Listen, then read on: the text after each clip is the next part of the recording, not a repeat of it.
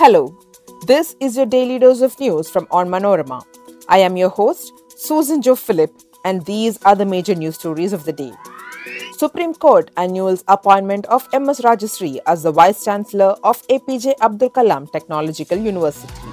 Supreme Court dismisses petition filed by the survivor of actor assault case seeking transfer of trial to another court.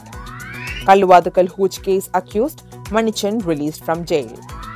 Indian Meteorological Department forecast widespread rains in Kerala over the next three days. Thrissur native arrested for gold smuggling bid at Cochin airport. Let's get into the details.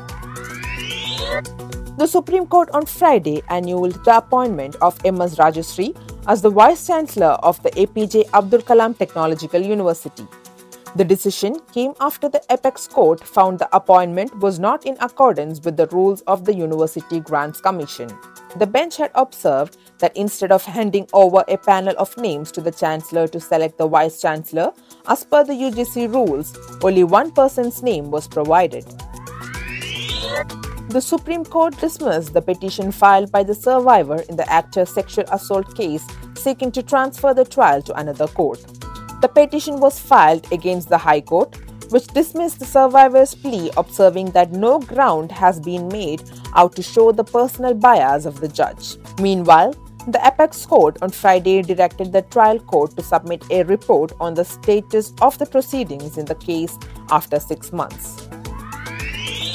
Kalluvathukkal Hooch case accused Chandran Agamanichan walked out of Nettukaltheri open jail today. This follows a Supreme Court order directing the Kerala government to release him without collecting rupees 30.45 lakh fine. Manichan was sentenced to prison for a life term and 43 years, and his term was shortened as part of the remission program of the state. Manichan was sentenced to prison for a life term and 43 years, and his term was shortened as part of the remission program of the state. As many as 31 lives were lost and over 500 were hospitalized after consuming the spurious liquor from Manichan's godown on October 21, 2000. Before we move on, here is a quick reminder to check out Onmanorama's other podcasts, Extra Time, Wacky News, and News Break. Extra Time discusses everything about football. Wacky News is a collection of the weirdest and strangest news from across the globe, and News Break is a clutter free explainer. All three shows are available on all podcast platforms. Now back to Daily News Dose. The Indian Meteorological Department forecasts widespread rains in Kerala due to the low pressure formation in the Bay of Bengal in the next three days. A yellow alert was issued for six districts today. The low pressure formation in the Bay of Bengal Sea is expected to strengthen, turning into a cyclone over the next 48 hours and move towards the coast of Bengal. Custom officials have arrested a Thrissur native, Fahad, for a gold smuggling bid.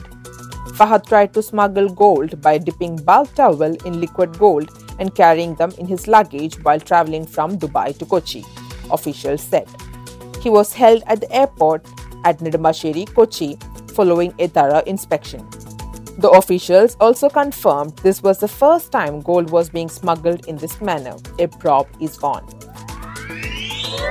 That brings us to the end of this episode. Be sure to come back tomorrow. As always, thanks for listening to Daily News Dose.